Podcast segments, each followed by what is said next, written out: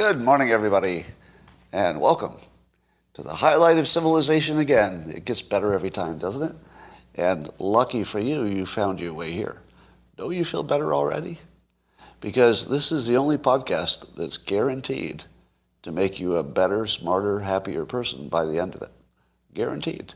If, if that doesn't happen for you, I will refund all the money you paid for this live stream, all of it. Every penny goes back to you. That is how confident I am that this is going to be the greatest thing you've ever seen. And if you'd like to guarantee it, well, there's one thing you need to do. This is what you need to do. You got to get yourself a cup or mug or a glass, a tankard, chalice or stein, a canteen, jug or flask, a vessel of any kind. Fill it with your favorite liquid. I like coffee. Join me now for the dopamine hit of the day, the thing that makes everything better. It's called the simultaneous sip, and it's going to happen now. Go.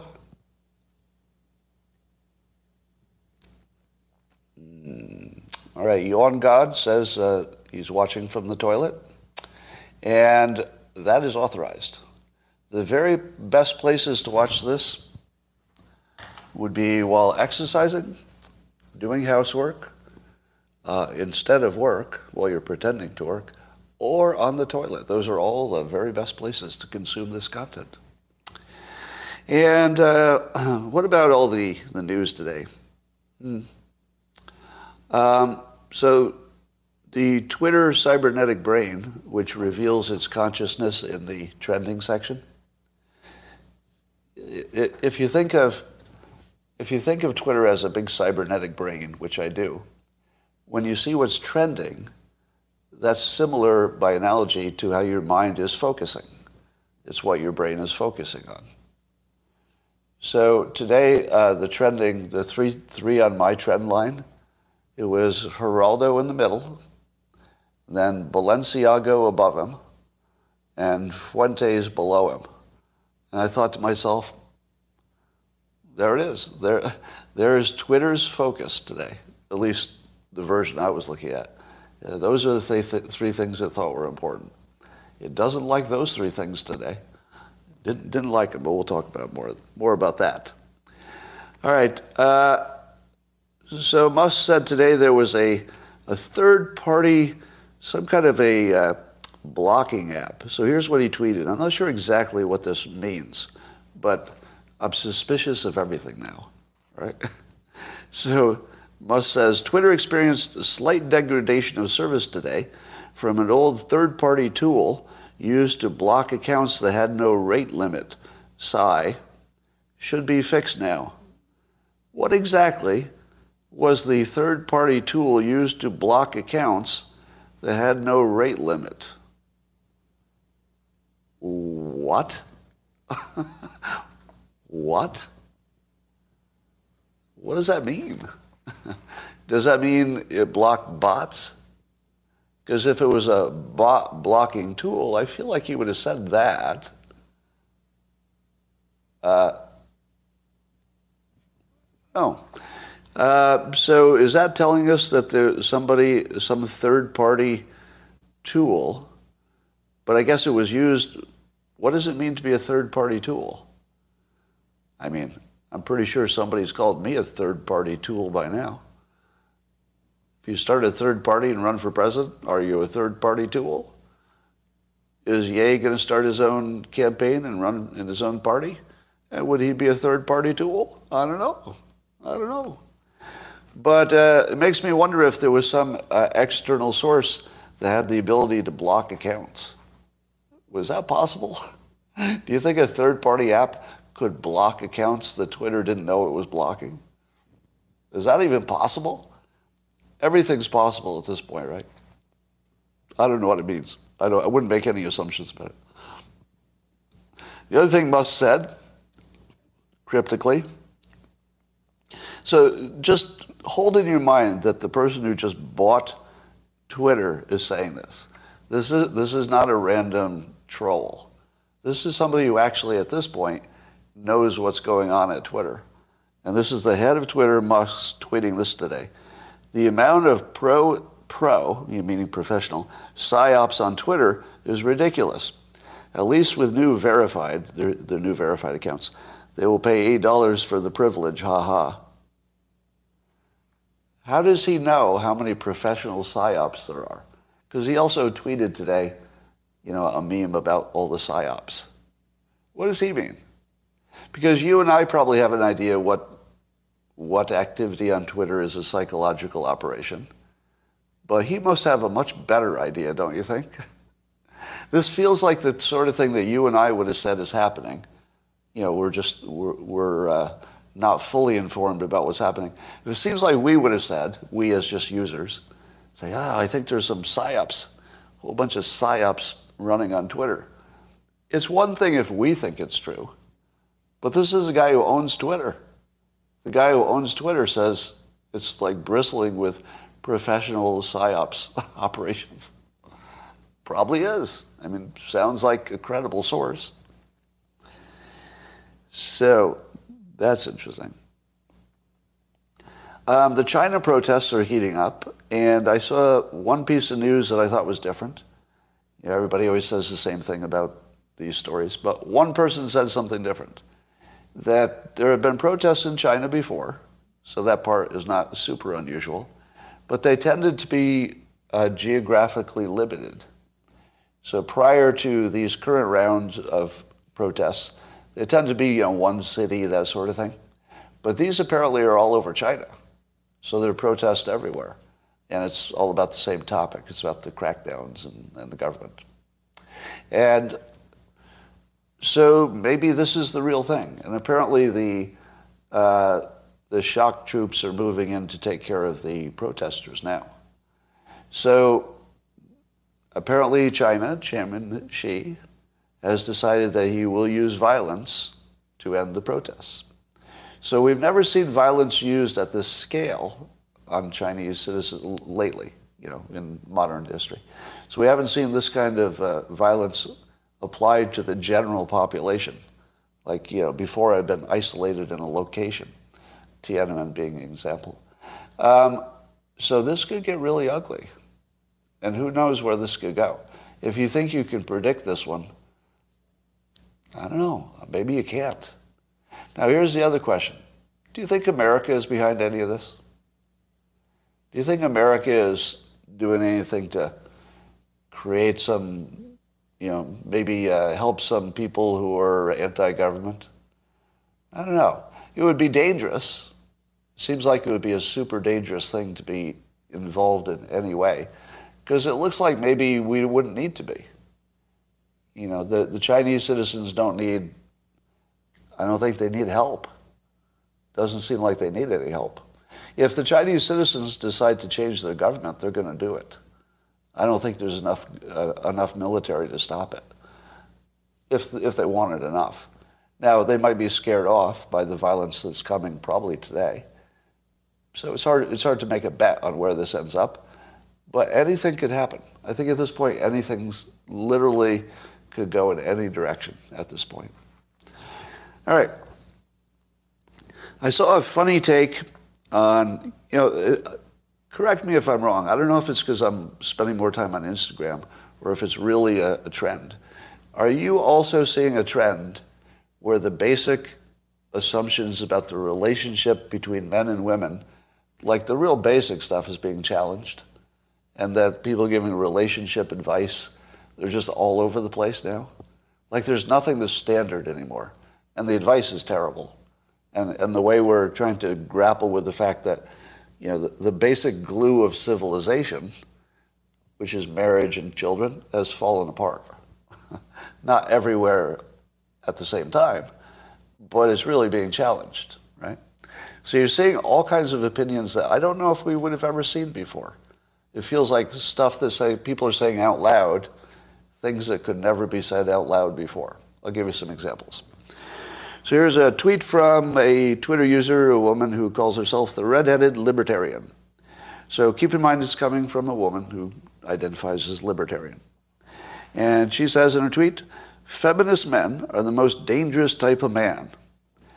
They have an undeserved sense of entitlement to status, often due to covert narcissism, but are too weak and lazy to naturally rise in the hierarchy. So they artificially station themselves in, a, in the easiest position to prey on women. Does that sound true? Does that ring true when you hear it? Right. Now, it might be just, you know, it agrees with your political leaning on this. Now, were you also aware that there is science that shows that the more physically strong you are, the more likely you're going to be a Republican? Did you know that? And if you're physically weak, you're sort of looking for the government to help you a little bit, like women, right? Because women need help because they don't have the physical strength to defend themselves in society. And men who are not physically strong might look for the same kind of help. Makes sense, right? Well, here's a, uh, there's a video I just tweeted. I highly recommend it. It's pretty short, just a few minutes. And it's an interview with Gad Saad and Jordan Peterson.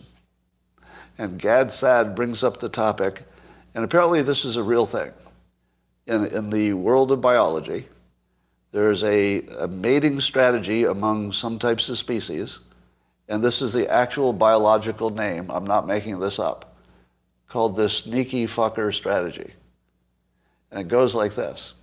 There's some animals that pretend to be female so that the alpha males don't chase them away.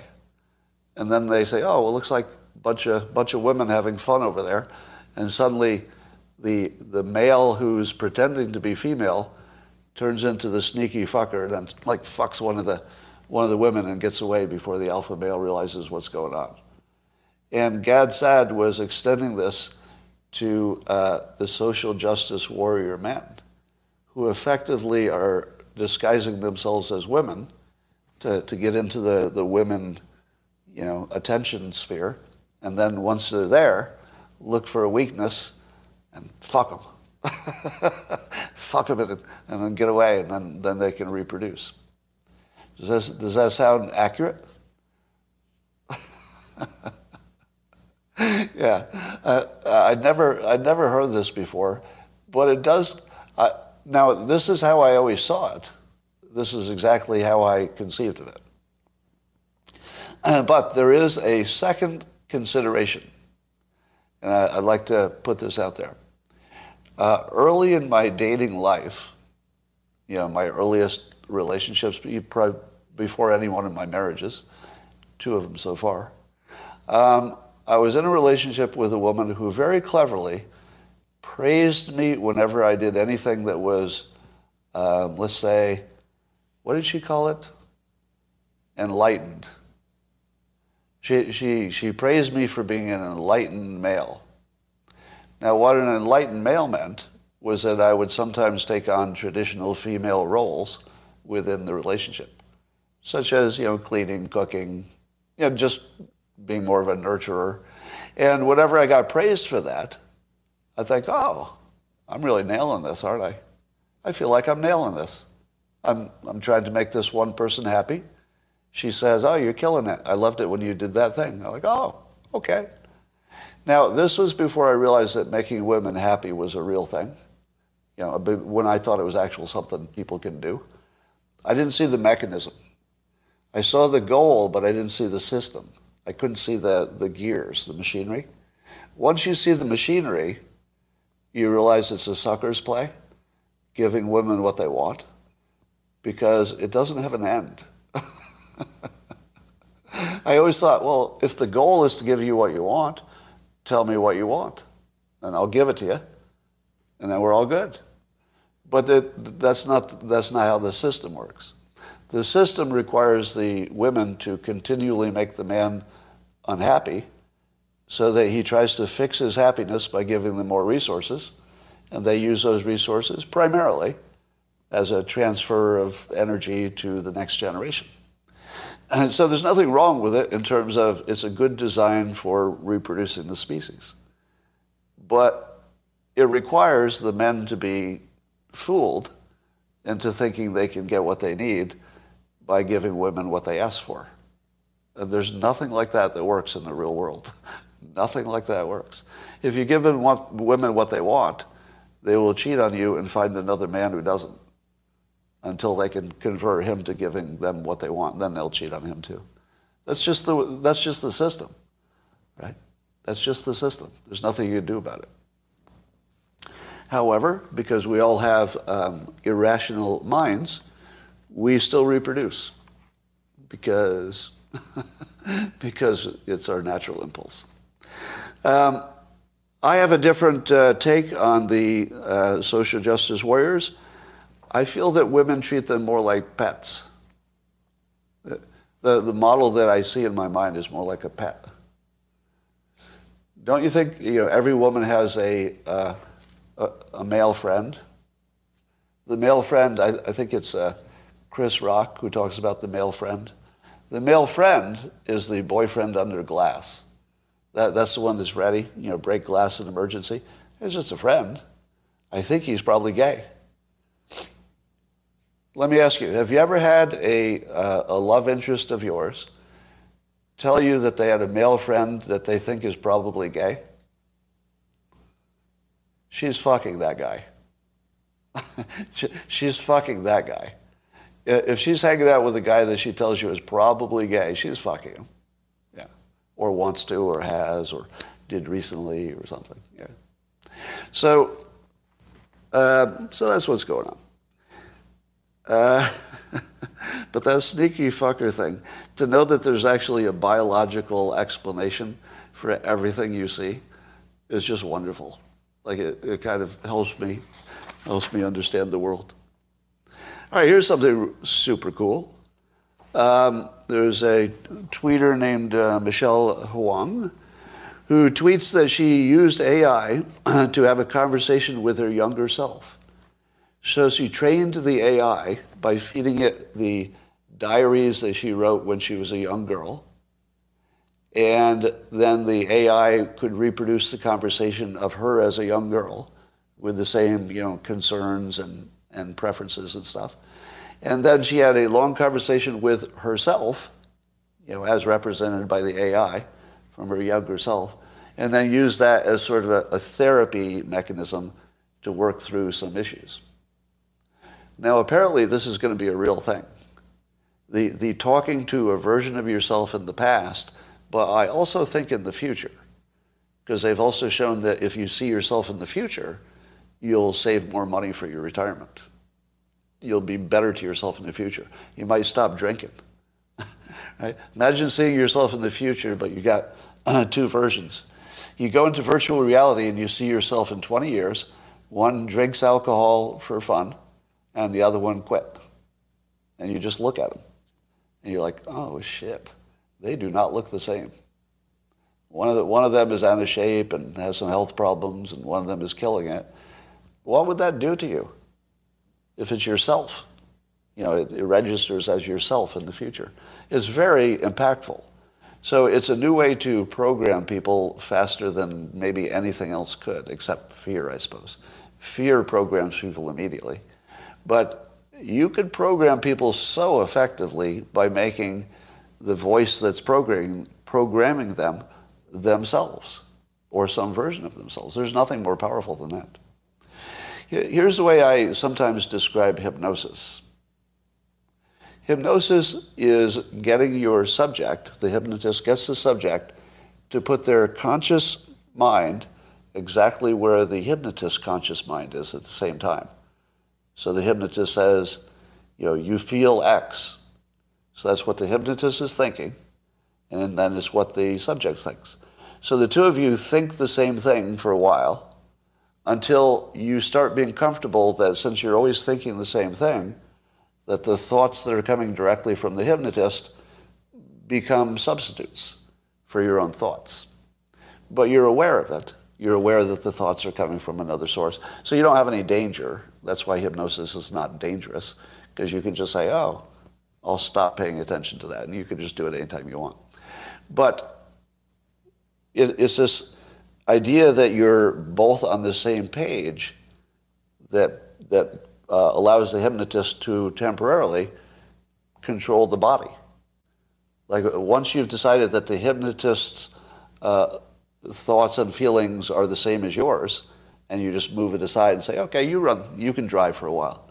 Since the things you say and do and think are just like mine, how about you drive the car for a while? And the car is your body. You just say, all right, So you want my hand to feel cold? Oh, it is. And then you watch it. And you can actually have the sensation that instructions are going into your body and they're being translated into real time into something you feel, just like, just like it happened in a normal way. so that's how powerful these AI uh, representations of yourself will be. They will be like the hypnotist. The hypnotist does it the hard way because they've got to pace and lead you long enough that you lose the distinction between yourself and the person talking to you. That's a tough trick. It's, why not everybody can do it. But if AI can produce a version of you, it is your hypnotist. That's your hypnotist. A version of you created by AI, and let's say virtual reality, is a hypnotist. It's just it's designed to hypnotize you specifically. And it would be so powerful. yeah, mind blown. If you don't understand how powerful this is, uh, you're gonna. you will. It will be so powerful it can just rewire you in real time. Uh, hypnotist success rate. No, let me let me correct that. Somebody says a hypnotist success rate is what 10 to 20 percent. Totally incorrect. That that you've got that wrong. The 20 percent the hypnotists uh, look for are the 20 percent who are extra easy to hypnotize. The rest can be hypnotized. Everybody can be hypnotized. They just have to be willing.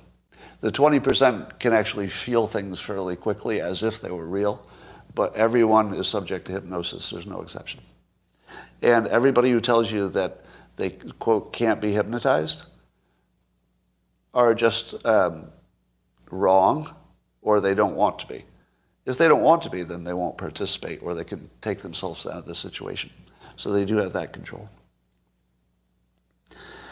All right, uh, Wall Street Journal had a little uh, uh, article on the rising trend of middle aged male suicides. So, middle aged men are ending their lives at record numbers, I guess. And the article was written by um, somebody named Andrea, who I'm going to make the assumption is female. Now, here's a suggestion. Don't let a woman write an article about adult male suicide.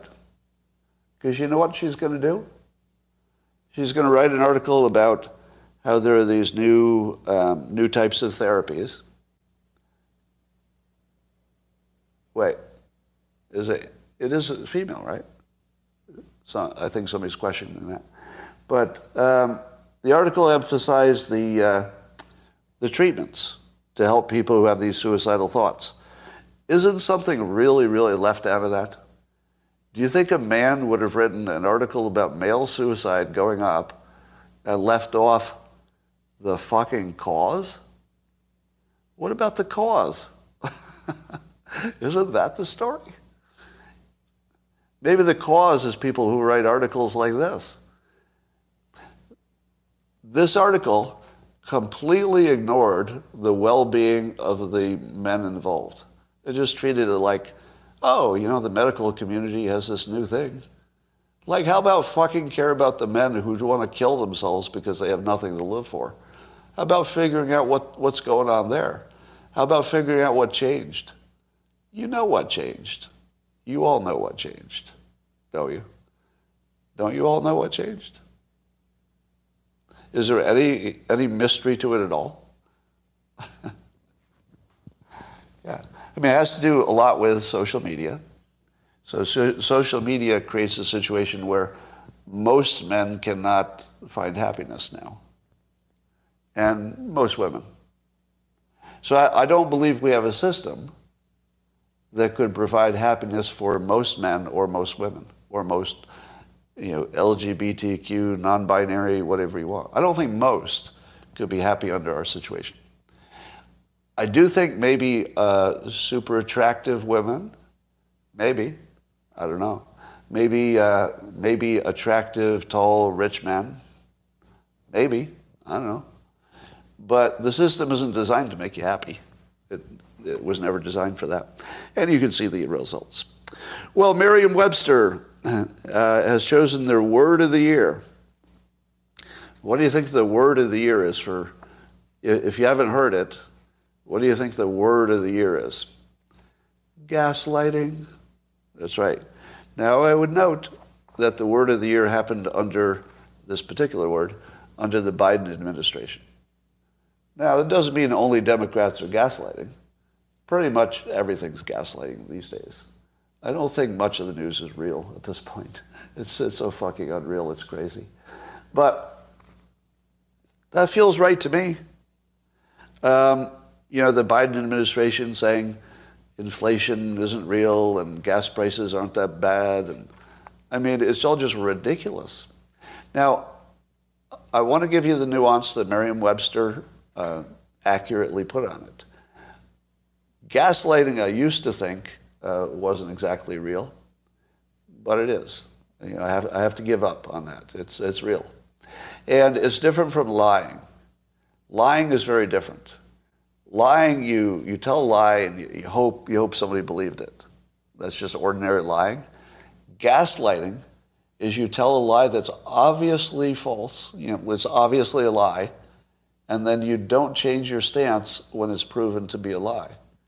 Instead, you move your lie all the way to, well, you must be going insane. You, maybe you should seek help. Has anybody ever had that happen to them? Have you ever been in a relationship where somebody literally said you should seek psychological help? Like literally. I have. I have. Yeah. I was literally asked to get psychological help, not for a psychological problem per se, but for something wrong with my sense of reality and that I seem to be remembering things backwards. Why do you keep remembering things the opposite of how they happened? Have you, have you ever had that happen? I will tell you, it is the most disorienting thing I've ever experienced. And I didn't think it was real, right? Like, I didn't think it was real. Until you experience it, you don't think it's real. But when you experience it, you actually have a break with reality. The gaslighting itself causes you to have an actual total break with reality. And I got to admit, I had that. I had a complete break with reality. And it wasn't easy to find my way back. Like, finding my way back uh, it was so hard, it's easy to imagine that people would just kill themselves. Uh, like I could so easily imagine people would just take themselves out. It's just too hard. Yeah, it was amazing. All right. So, I have uh, such mixed feelings about Marjorie Taylor Greene. So, so that's that's my setup mixed feelings. So I'm going to tell you some things that are very bad about her, and then some things that I appreciate about her, and then I'm going to tell you I don't know what the fuck to do about this. All right? So here are the things I don't like about her. She attended a Nick Fuentes event, and she said some things I don't agree with. Right? So don't put me on the side of people who agree with things that she said. Are we clear on that? That said, I love her stones. right? She's really brave. Can we agree on that? She's very brave. And it's just really fun to watch it. Like she's a fighter. She's clearly not backing down from anything. You just like to see it. Now, you want her fighting on the right side of things, right? So if she's a fighter and she's fighting for the wrong stuff, well, that's not good. That's not good at all. But one of the things she tweeted about was uh, that she watched the uh, documentary Died Suddenly. Now, that's the one that claims that there are so many vaccination related injuries that people are falling over dead and their, their blood is so clotted that even in the autopsy, you can take that blood out. It's clearly deformed, not like anything we've ever seen before. Do you think that's true? Do you think that documentary is credible? Let me ask you. This is a trick question. Please answer the question. Is the documentary credible? Go. Thank you. No. no, the documentary is not credible. Does that mean nothing in it is true? That's a separate question. That's not the question I asked. Should you ever believe a documentary? No, no. You should never believe a documentary, period. That doesn't mean the documentary is wrong. I'm saying it's presented in a way that on its face, you say, oh, that's coming from someone who's presenting a point of view, probably. And I can't tell if they're being fair or not because I'm not the expert. Yeah, it's all propaganda. It doesn't matter who it is. Here, I see so many people tossing out some names. Well, what about this one? What about this one? Now, in every case, the documentarian, the documentarian gets to choose what's in and what's out. If you're choosing what's in and what's out, it's a narrative. And you, you know for sure there are people who would have seen it a different way and would have had a different narrative. If they're not in the documentary, well, it's not really a presentation of truth. It's a point of view. Now, but here's what uh, Marjorie Taylor Greene tweeted about that. She said, uh, uh, How many people watched Died Suddenly? I watched it. I'd like to talk to embalmers. So she would like to get to the bottom of whether it's true or false. And talks to some embalmers because I guess embalmers were shown like looking at people's uh, blood. So I tweeted about that and I said, uh, do it on camera with both sides.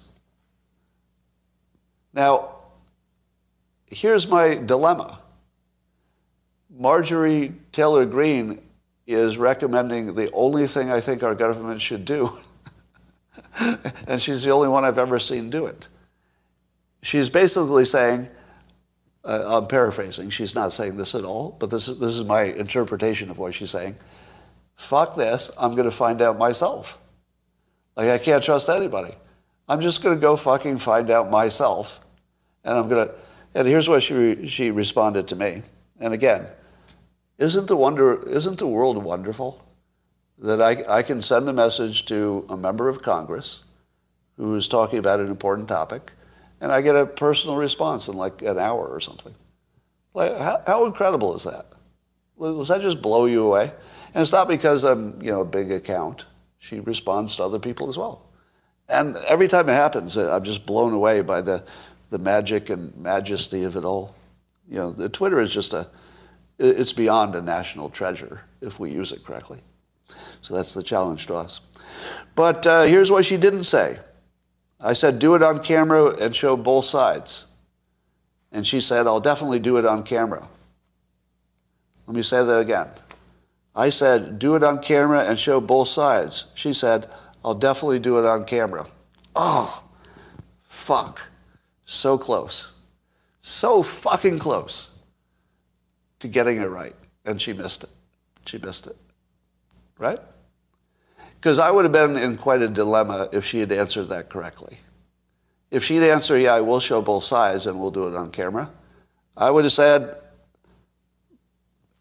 President, and, and I, find, I don't even like her opinions. I'm like, she has some scary opinions.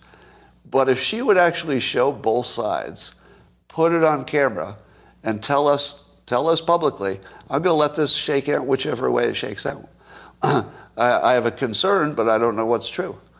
And nobody's telling me what's true, so I'm going to go figure it out myself, and I'll put it on TV and I'll show you. I fucking love that. I love it. It would be the best thing anybody ever did in politics. So close. I want to love this. But she couldn't say, I will show both sides. Couldn't say it, or didn't say it, or chose not to, right? God, so close. But again, maybe that's maybe that's good, because then I don't have to support her because she didn't didn't quite hit the mark. But man, nobody's been that close. So I do support her effort, and uh, I, I'm all in on do more of this. Just do more of it. Um, yeah. All right, uh, and I think the vaccine manufacturers should be included in that. Don't you think Marjorie Taylor Greene should talk to the embalmers and have whoever's the top medical expert from Pfizer or something in the room? not talk to him later, you know, not get a not get a comment on Twitter, put him in the fucking room right next to the embalmer, and then have Marjorie Taylor Greene say, all right, you fucking idiots, stop lying to us, tell us what's true. One of you is a fucking idiot. Let's figure out who it is. And just put it out there and just, just crush whoever's wrong. Just crush them right on live, live camera. I'd love to see that. Won't happen. Stop. Yeah. Okay, I'll stop dreaming. That won't happen. All right, so I guess my bottom line on Marjorie Taylor Greene is I love her systems approach. How can we create a system where we can find out the truth? And she proposed a system, and it's almost perfect. So that's a good start. You know, just a little tweak, and she's got it.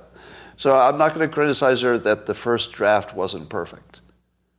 Right? The first draft is we'll do it on camera.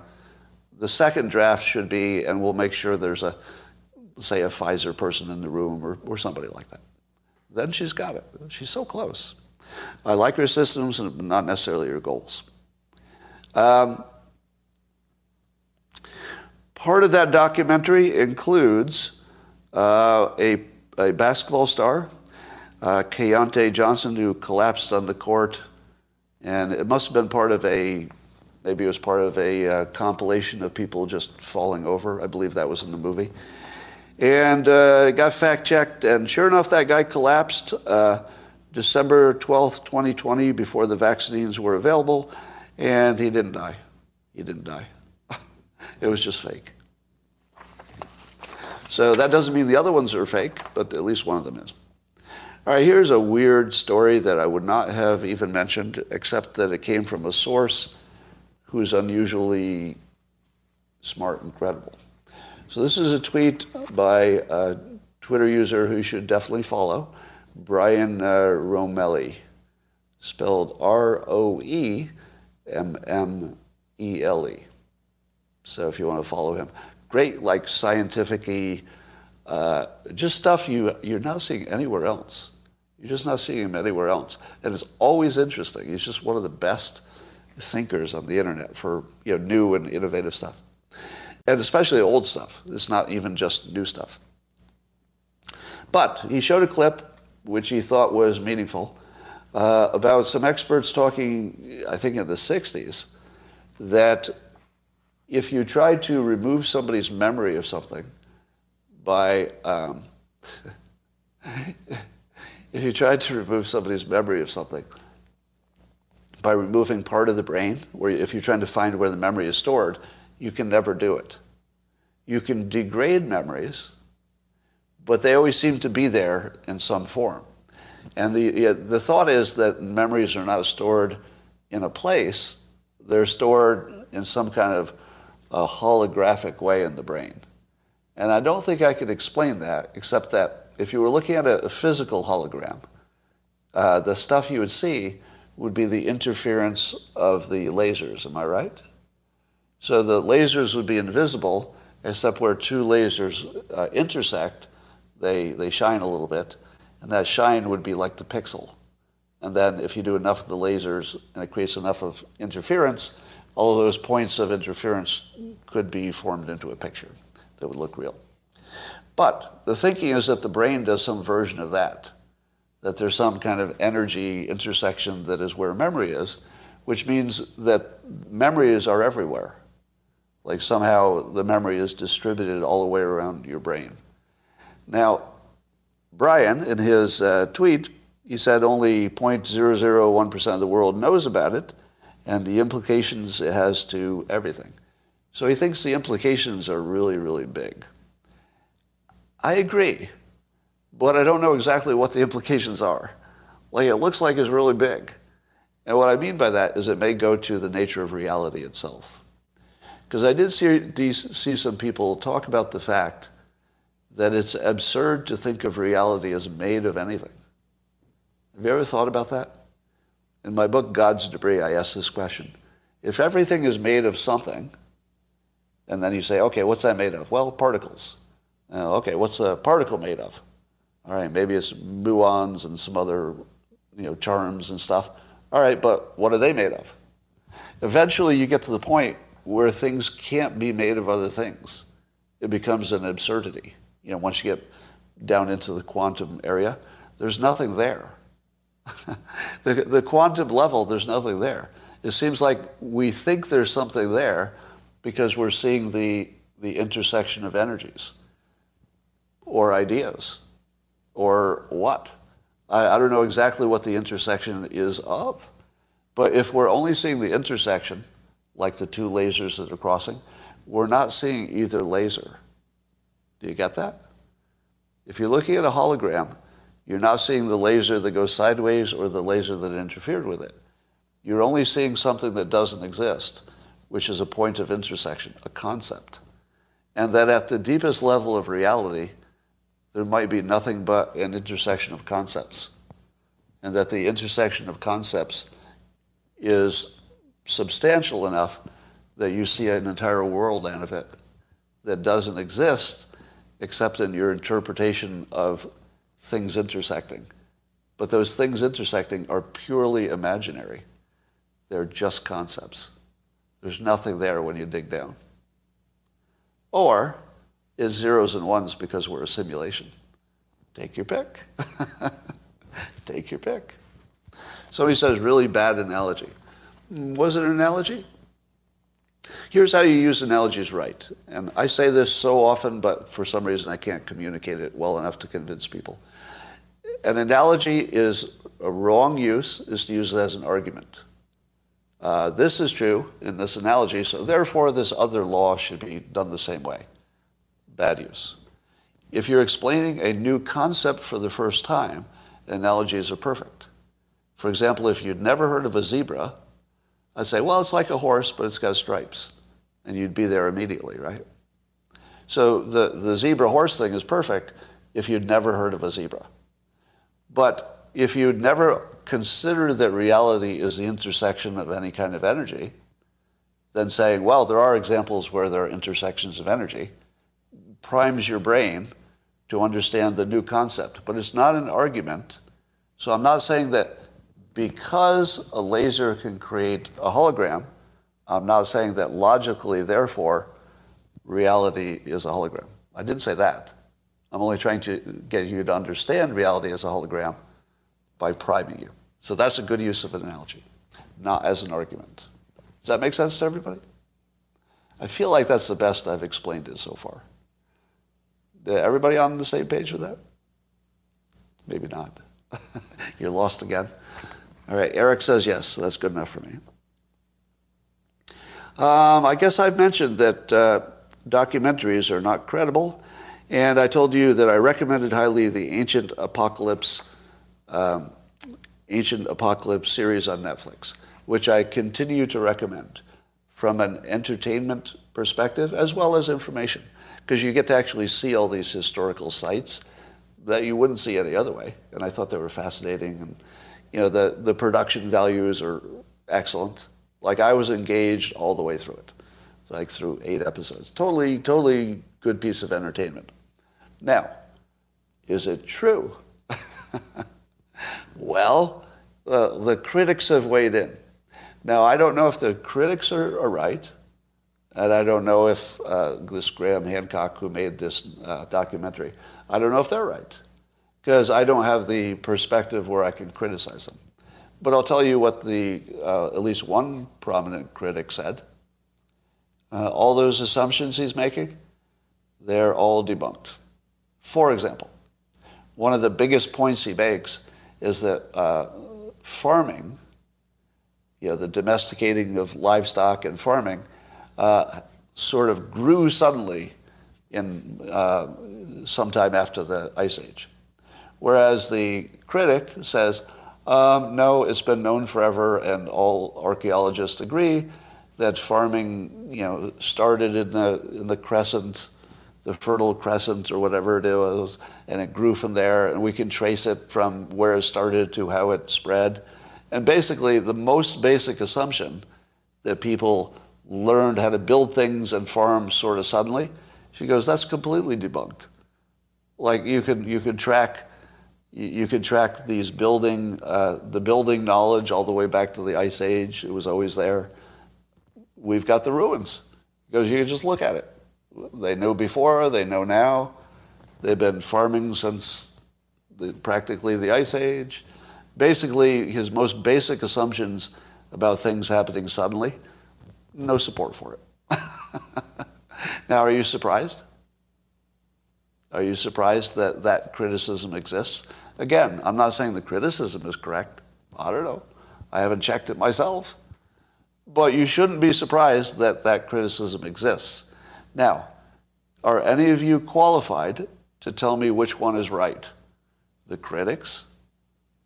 Or, or is anybody qualified to do that? I'm not. Because if the critic is right, then Graham Hancock just made up a bunch of shit and told you it was a fact. What, what if the critic is doing that? If I couldn't tell the difference if Graham Hancock had, hypothetically, made up a bunch of shit and told me it was true, how could I possibly tell if the critic is doing the same thing? I don't know who's making up shit and telling me it's true. It all looks kind of true-ish. Who knows? Now, the uh, Graham Hancock, the maker of the series, he was on Joe Rogan. I saw some of you note. And the few clips I saw showed Joe Rogan's you know, mind being blown and seeming to you know, have, have fun with the, uh, the idea of the documentary. But here's my defense of Joe Rogan. Joe Rogan is very transparent. He actually had his own show once where he looked into conspiracy theories like, I don't know, the Bigfoot and stuff like that. Uh, correct me if I'm wrong, but doesn't he say directly he loves conspiracy theories? Doesn't he? I mean, it's, it's part of his part of his presentation is, I don't know if this is true and I don't know if it's not true, but it sure is fun. Is that a problem? it's only a problem if you don't know that's his, his approach, because it's my approach too. I have an identical approach, which is I have no idea if Atlantis existed, but I loved, I loved going for the ride. As an entertainment vehicle, it's really strong. I recommend it completely. Now, likewise, I have a book called God's Debris, in which I, it's a f- fictional book, but you know, sort of a psych, uh, philosophy-related, uh, factually. And I take the reader for a ride, and you have to sort of suspend your skepticism for a while to enjoy the ride. So uh, I'm not that different than somebody putting a documentary together that's got a fun narrative, but maybe it doesn't hold up to science. So, so it's a. So I'm going to say I recommend it, but just know that the argument against it's pretty strong, pretty strong. I don't know who's right. Elon Musk uh, tweeted today in response to somebody else's tweet about ESG being a nightmare. Uh, Musk tweeted this ESG is the devil.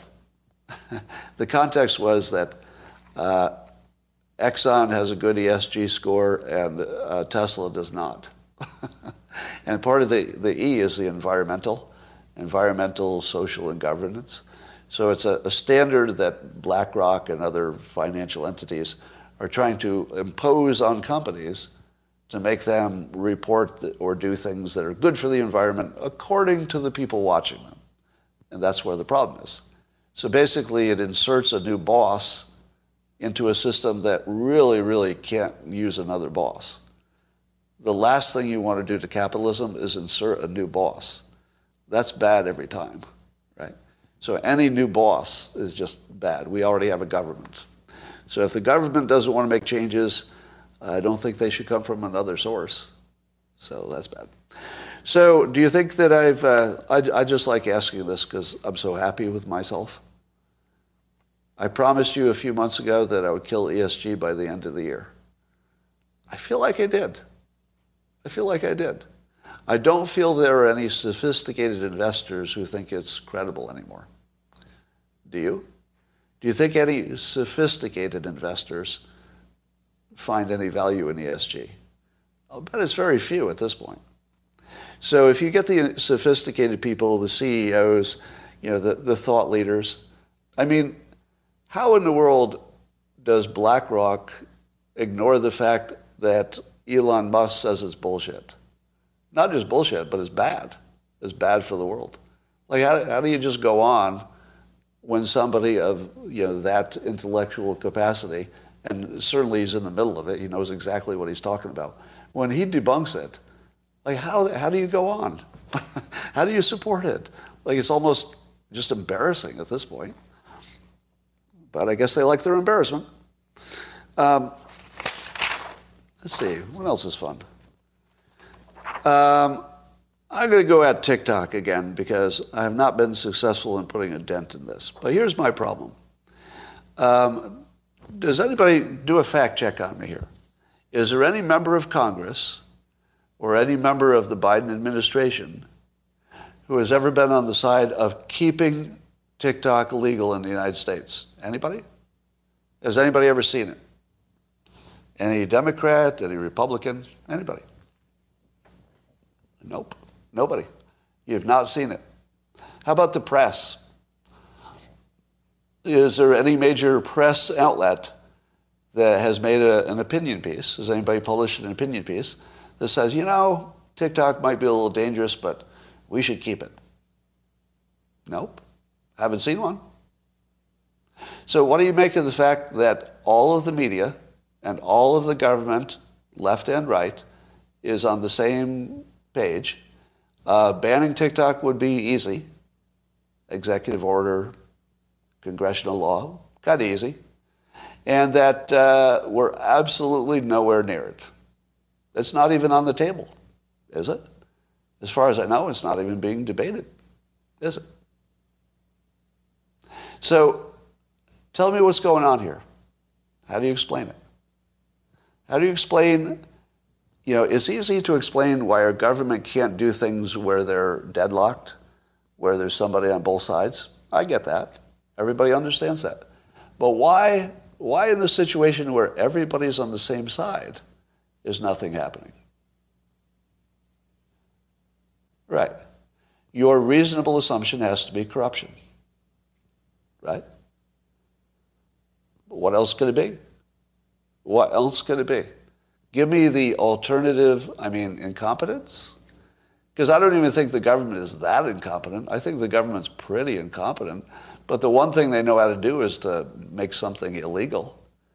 That's the one thing the government knows how to do really well. Oh, make another thing illegal? Okay. Tell, tell the Apple store to delist it? How hard would that be? How hard would it be for Biden to say, this looks like a national security threat while we're looking into it, I don't want the Apple Store or the Google Store to carry it. How hard would that be? I mean, he could just ask, couldn't he? I don't even know if he needs an executive order. Couldn't he just say, um, Apple and Google, I'd like you to, I'd like you to defend why it's still there. He doesn't even have to say why it should come down. He should just say, could you do me a favor? I'd like you both to defend why you're keeping it there. You know the risk. Just defend it. Would they? Would Apple defend it? Would Google defend it? Let's put them on the record. I don't think they would. I think they would take it off. I think if Biden said, you can keep it on there, there's no law, but I need you to defend it in public. Go ahead and defend it, and then maybe you can keep it there. Do you think Tim Cook would defend it? Now, he might give some general defense of, you know, if they're not breaking our, our if they're not violating our terms of service, there's nothing we can do. But does that, does that count for national security? do, do you think Apple's terms of service are a higher uh, priority than national security? I don't think so. I think Apple will violate its terms of service anytime it wants to when national security is at stake.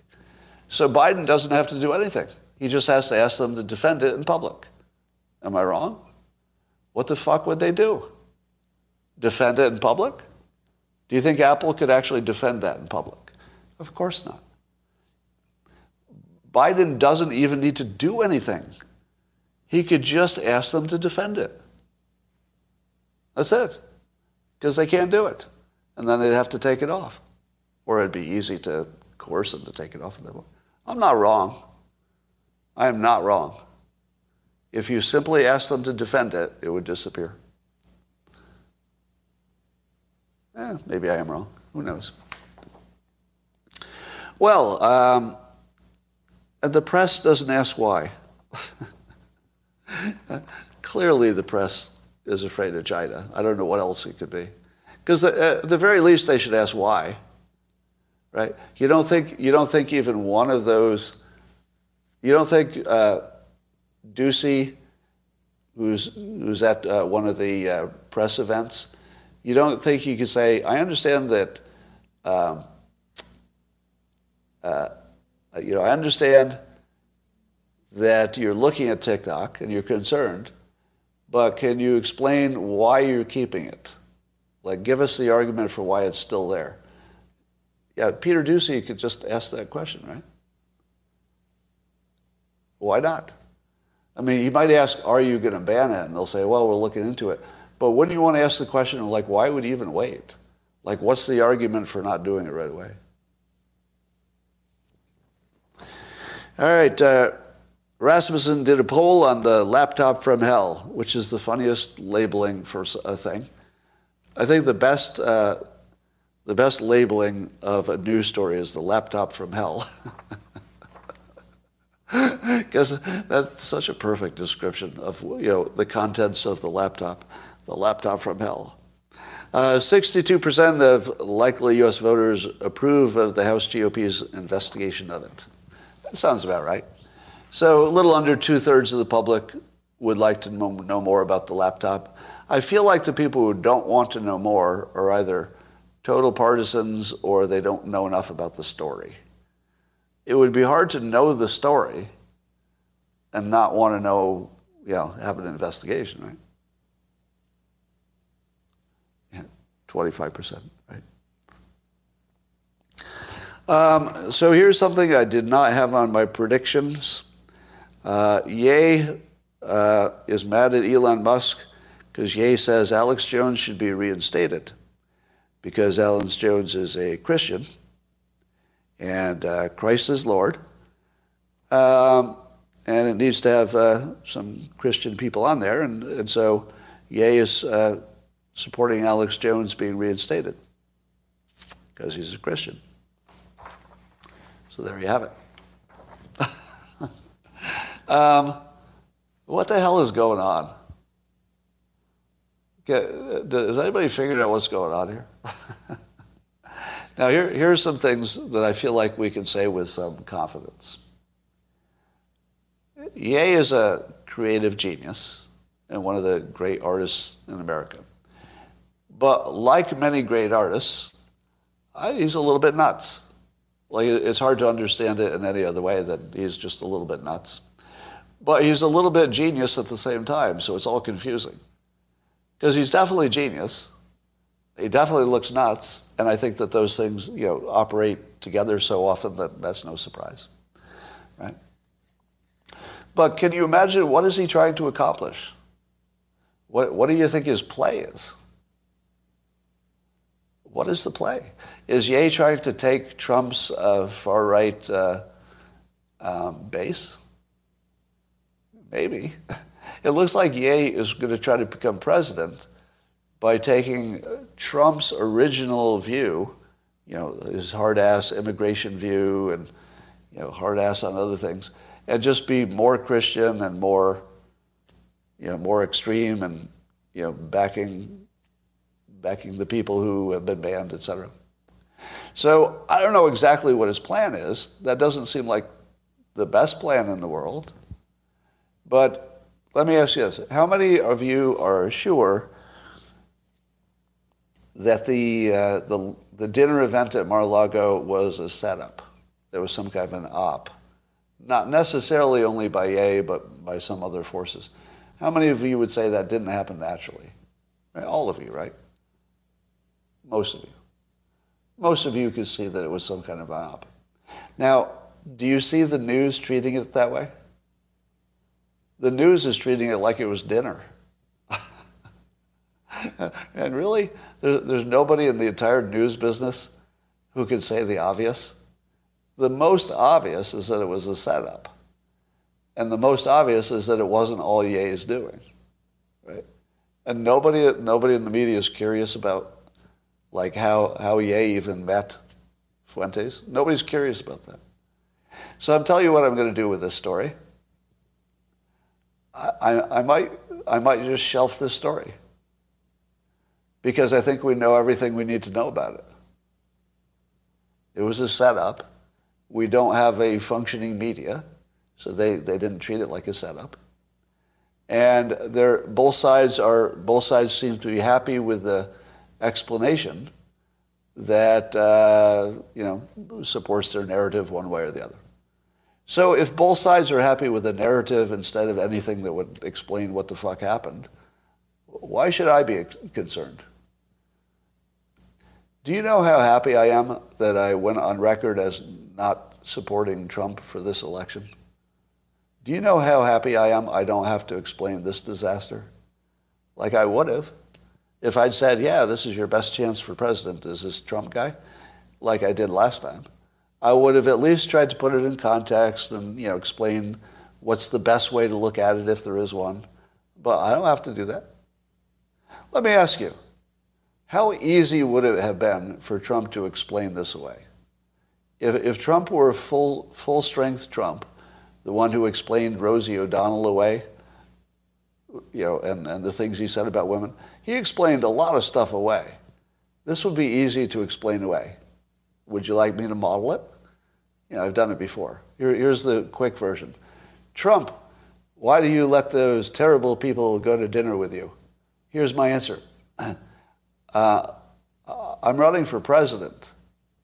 I will let any citizen talk to me about any topic, period. And I, I would like to support that right for you as well. In fact, maybe, maybe the people who disagree with you should spend a little more time with you. Maybe you should spend time with people who disagree with you. If you think that I'm adopting the opinions of every person I eat uh, dinner with, well, that would be insane. Do you know how many people I eat dinner with? Do you think they all agree with me? Do you think every time I eat dinner I change my opinion? Of course not. Do you? every time you sit down, is it with only people who agree with you? I hope not. Now, I hear what you're saying about the association. I want to tell you that in the future, I plan to associate with people you hate on both sides. I'm going to talk to Chuck Schumer next week. How do you like that? Some of you think that's pretty bad. Doesn't matter. I'm going to talk to anybody I want no restrictions. Don't, don't tell me that their opinion war, uh, splashed onto me. Don't, don't tell me I'm picking up opinions because I ate a, I ate a taco with somebody. That doesn't happen, right? He made his case. I listened. That's the whole story. And if somebody else that you don't like wants to have dinner with me, I'm going to do it. I'm going to have dinner with anybody I fucking want. And I'm going to do it right in front of you, publicly if you like and that's not going to change. So if he did that and he, and he took the high ground, because the high ground exists, right? The high ground is easy. I, I will, I'm not going to kick an American citizen away from my table if they're talking to me politely. I just happen to disagree, you know, with what they say. It'd be easy. And the fact that Trump is not doing this easy play, what's that tell you? What, what do you make of that? It's such an easy play. Am I, am I wrong? It's just too easy to make it all go away. You just have to say, yeah, I didn't know, but I can associate with anybody I want and put that on the table. Put on the table that, the, that I should only have dinner with people you approve, if that's your point of view. If that's your point of view, say it out loud. See how it sounds. See how it sounds to say that the president should simply not even have a conversation with somebody he disagrees with. How does that sound? It sounds nuts, doesn't it? Right? And further, I'm going to talk to Putin, I'm going to talk to Kim Jong Un, I'm going to talk to President Xi. How do you feel about them? yeah, don't, don't limit your president. You should have access to everybody. So, too easy. Uh, I'm making you laugh. Yeah. But it is too easy, right? Uh, clearly, Trump has lost a step because that's just such an easy play. Um, so Kim Kardashian has spoken up about Balenciaga. There are famous ads that seem to, at least the ads appeared, to be pedophile supportive.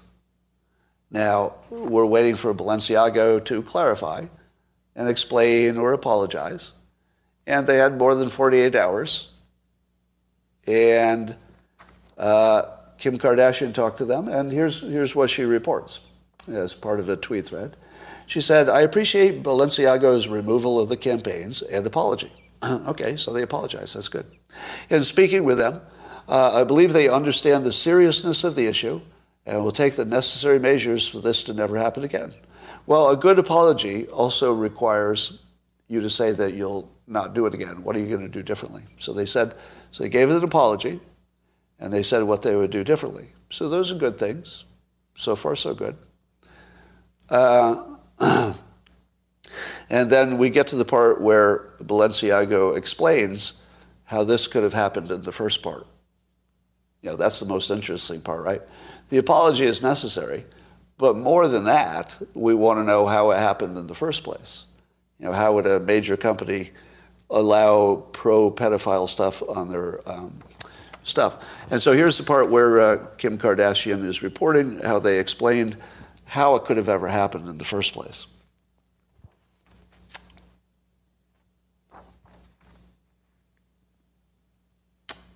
And that was it.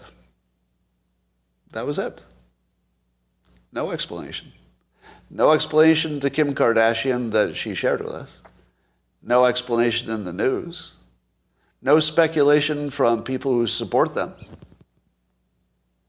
They just confessed to being pedophiles.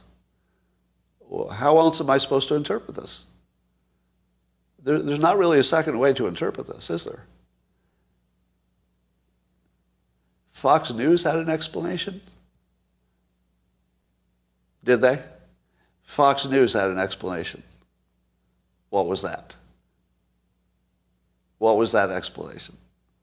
I don't, first of all, I don't believe you that Fox News had an explanation. I don't believe that. Um, Tucker had an explanation? No, they didn't. Unless the explanation was that pedophiles were part of their process. They repeated whatever was trotted out. Well, the explanation that the photographer was just following orders may be true, but it doesn't explain why he was given those orders. So nobody said, why was the photographer told to photograph this? Right? They all use the same designer for ads, do they? Those various companies. So, but honestly, how could you, if Kim Kardashian is reporting this straight, and it looks like it, um, I have no reason to doubt what she says. Did she really leave that meeting without getting an explanation of how it happened? I just think about this. Remember, Kim Kardashian, no matter what you think of her, she's not dumb. Can we agree? She's very smart. She didn't get, she didn't get where she is by not being very smart. And, and you telling me, and she's also, you know, I believe she's studying to try to pass the bar, you know, so she'll, she'll have an attorney's qualifications. You don't think she asked the question, how did it happen? Well, let me ask you, do you think? Do you think she asked the question? How did this ever happen? Do do you think she didn't ask that question? Maybe. Maybe. But whether she asked the question or not, would you agree that Balenciaga has never offered any kind of explanation? Would you agree? They have not offered any kind of explanation. Not a whoops, not a we didn't notice, not a somebody got fired and it won't happen again. Nothing. I mean, to me, this looks like a full confession. How else am I supposed to interpret it? Does everybody agree that this is a full conf- confession? I mean, I would be happy to see any clarification they had. I would take that seriously. But if they don't want to offer a clarification, you are completely uh, within your, I'd say, within your ethical rights to say they have confessed. Am I wrong? They have confessed. Uh, th- this is amazing. Still in business. Still making stuff, or whatever the hell they do. All right. Uh, here's why uh, Geraldo got some attention. He tweeted that in the spirit of Thanksgiving, I think this was yesterday or the day before he tweeted it, Trump should announce that he's no longer a presidential candidate, and President Biden should announce that Trump is pardoned for any and all federal offenses. Uh, Geraldo, you're leaving something out. You're leaving something out. Um, shouldn't there also be a pardon for Joe and Hunter Biden? Who would, who would pardon them? I, I mean, the whole pardon thing doesn't work unless you're pardoning both sides. Why would you only pardon Trump when he's not been convicted of anything? It's all this walls are closing in, fake bullshit, legal stuff that probably will never be a problem. Probably never be a problem. Uh, and so this opened up an opportunity for me to run for president and immediately be the front runner. So here's how I could be the front runner. I will pardon Trump and, and all of the Bidens for everything. This is, this is my offer to the public. I'll, I'll pardon them all for anything, but also get rid of them. So they'll be gone, but I'll pardon them for everything, so we don't have to worry about it. And then I'll declare war on Mexico and go after the cartels. And I'll ban TikTok day one. Am I not your front runner? I'm your front runner, right? Seriously. Oh, I'll also pardon everybody uh, in the January 6th unless they did something violent. So all the nonviolent people, pardon them immediately. And then I'm your fucking president. How hard was that? It, you know, honestly, it's like the Republicans are no longer even trying. They're not even trying. The reason that Trump managed to completely hollow out the Republican Party and wear it like a leisure suit for four years, because there was nothing there. When Trump hollowed out the Republican Party, it was because it was already empty. And as soon as you take Trump out and you imagine, you know, he's not the candidate he was, it's just empty again. There's nothing in there. I could literally just walk into it and wear it like a suit. Say, all right, I'm a Republican. Here's what I'll do. Am I right? Like, uh, yeah, I'm not going to run for president. That's, that's for an idiot but I could fucking take over the entire government because there's nothing there. It would, it would, be like walking into the, no, I won't use that analogy. I was going to say it's like walking into the rotunda and uh, taking Nancy's uh, lectern, but I mean, it's, it's basically the door is open. The door is wide open for the Republican Party. Anybody can walk through the door. Just say the stuff it, it doesn't even have to be DeSantis, right? You're, you're imagining there has to be a, a, a candidate with DeSantis's you know, qualifications, which are very high. I'm saying that I could be president without any, almost no friction. there would be almost no friction. I would just have to want to do it. And I could just walk in. The whole, the whole party's hollow. Am I wrong? There's, there's no substance to the, the Republicans lost in part because they didn't have any positive message for the future. I got plenty of positive messages. I got all kinds of positive messages. Yeah. I'll tell you how I'll fix everything.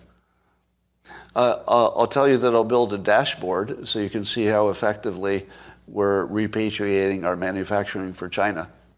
Boom. I'm your president. Right? If I promised you, I will make sure that there is a dashboard so you can see every manufacturing company by industry and what, what facilities they have in China.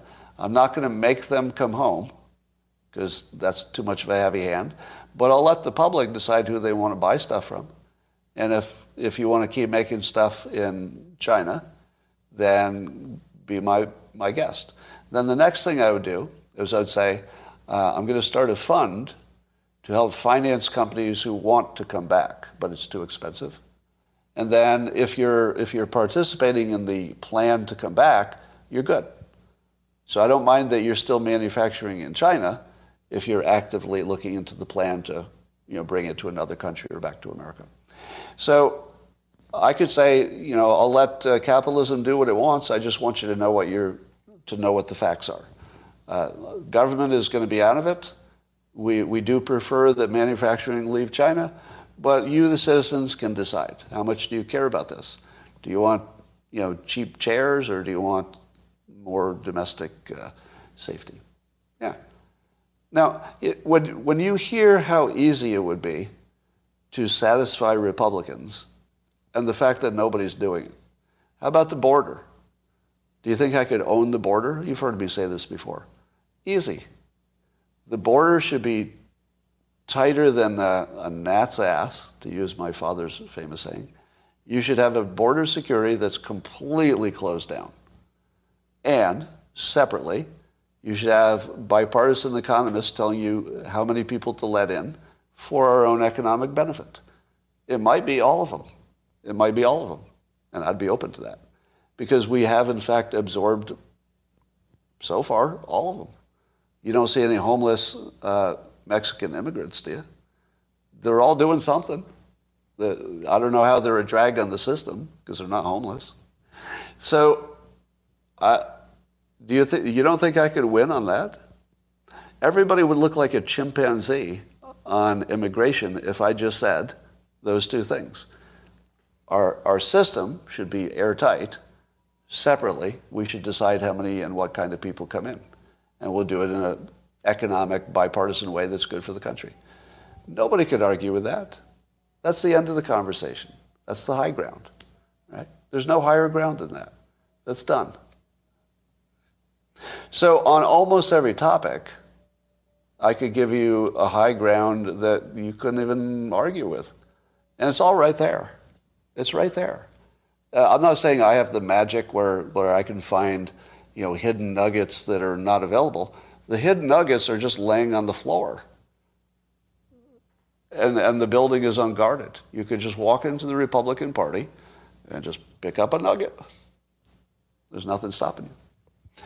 Except that running for president is a fool's errand, and I, I don't trust anybody who does. there must be something going on if you have to run for president. Anyway. Um, and that, ladies and gentlemen, brings us to the conclusion of the best live stream you've ever seen. Possibly the best one ever. Um, you know, here, here's a way I could run for president. So here's how I could do it. This is like the, the poor man's way to run for president. I'd say, you know, I don't really know anything about the government, so I'm going to pick as my, uh, my chief of staff, and they'll name some like really well placed, you know, like, like a senator or something. So I'll pick somebody who really does know the government as the chief of staff. And then I'll say, you know, these are my theories. And, and then people will say, but what about your vetting? When they start vetting you, they're going to find out too much about you. And then there'll be all these reasons to hate me. Do you know what I'd do with that? I'd do what Trump did. I'd do what Trump did. I'd say, if you if you're voting for me for president based on my character, uh, then you can. It's a free country, but you wouldn't be serving yourself, because I'm not selling you my character. I'm not telling you that you should be like me. You shouldn't be. I'm not selling any of my past behavior, and if you want to make a decision on that, you're welcome. But just know it's not part of the offering. It's not what I'm selling. You don't, say, you don't have to say yes or no about any bad thing in my past because that's not on the table. If you want to hate it, go ahead. There are no surprises. And I guarantee that you will all find something you don't like. If you looked into me long enough, every person would find at least one thing that you didn't like. I guarantee it. But that's true for everybody. And I'm, I'm trying to work for your benefit. If you would like to also work for your benefit, take a look at what I'm offering and see how it compares. But look out for yourself. You know, you, the point of voting is not to punish me. You, listen to this reframe. The point of voting is not to punish me for something I did when I was 15, you know, hypothetically. The point of voting is for you to get your, your best solution. So just compare what I'm offering to what the other side is offering and uh, I don't think you should look at my opponents when they were 15 years old either. Complete waste of time. You could, you could high ground this stuff so easily. The fact that nobody's doing it should be telling you something. You'd block me for asking? All right. Um, Dennis Kucinich was the only honest one. All right. The Pentaverate, you know, I didn't find that funny. The Pentaverate with Mike Myers. I tried that. It had all the com- all the components of something that should have been great, but didn't didn't quite click. I don't know why. Um, communion is a simultaneous sip, in a way. Are you kidding? Hawaii's Mauna Loa is erupting for the first time in 40 years. Is that a problem? Can we tell yet if Mauna Loa is going to be a big eruption? All right. Which of my books should you read first? Well, uh, of the Dilbert books, you would read uh, The Dilbert Principle. Now, it's an older book, but it still stands up. So you'd read that one first. If you care about philosophy and the nature of reality, I would read my book, God's Debris, which is fiction, but it talks about philosophical things. If you want to improve your life, you should read my book, How to Fail at Almost Everything and Still Win Big. Uh, and by the way, you can start seeing the influence of that book on a number of other best-selling books. I don't want to embarrass people. Oh, actually, I'll, I'll tell you on locals. So um, once I turn off the YouTube feed, uh, I'm going to say something that I wouldn't say in, in regular public, but I'll tell the locals people something that's happening in the publishing world. All right. Uh, I don't think Scott will talk anymore about SH. SH. What is SH? SH? Oh, Sam Harris? Eh. What else is there to say? I mean, he's off of Twitter, so he's sort of end of the conversation. Stop giving money to people that hate you, and that includes Scott Adams. So somebody just paid $5 to me on YouTube to say that people should not give me money. I think that was money well spent.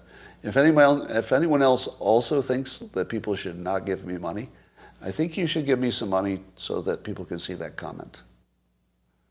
That, that's the way I'd play it. Yeah, that's the way I'd go with that. All right. Um, ladies and gentlemen, I believe we have come to the end of our uh, of time, at least for YouTube. I'm going to spend some time with the locals people and tell them a secret, and you can't listen. Bye for now.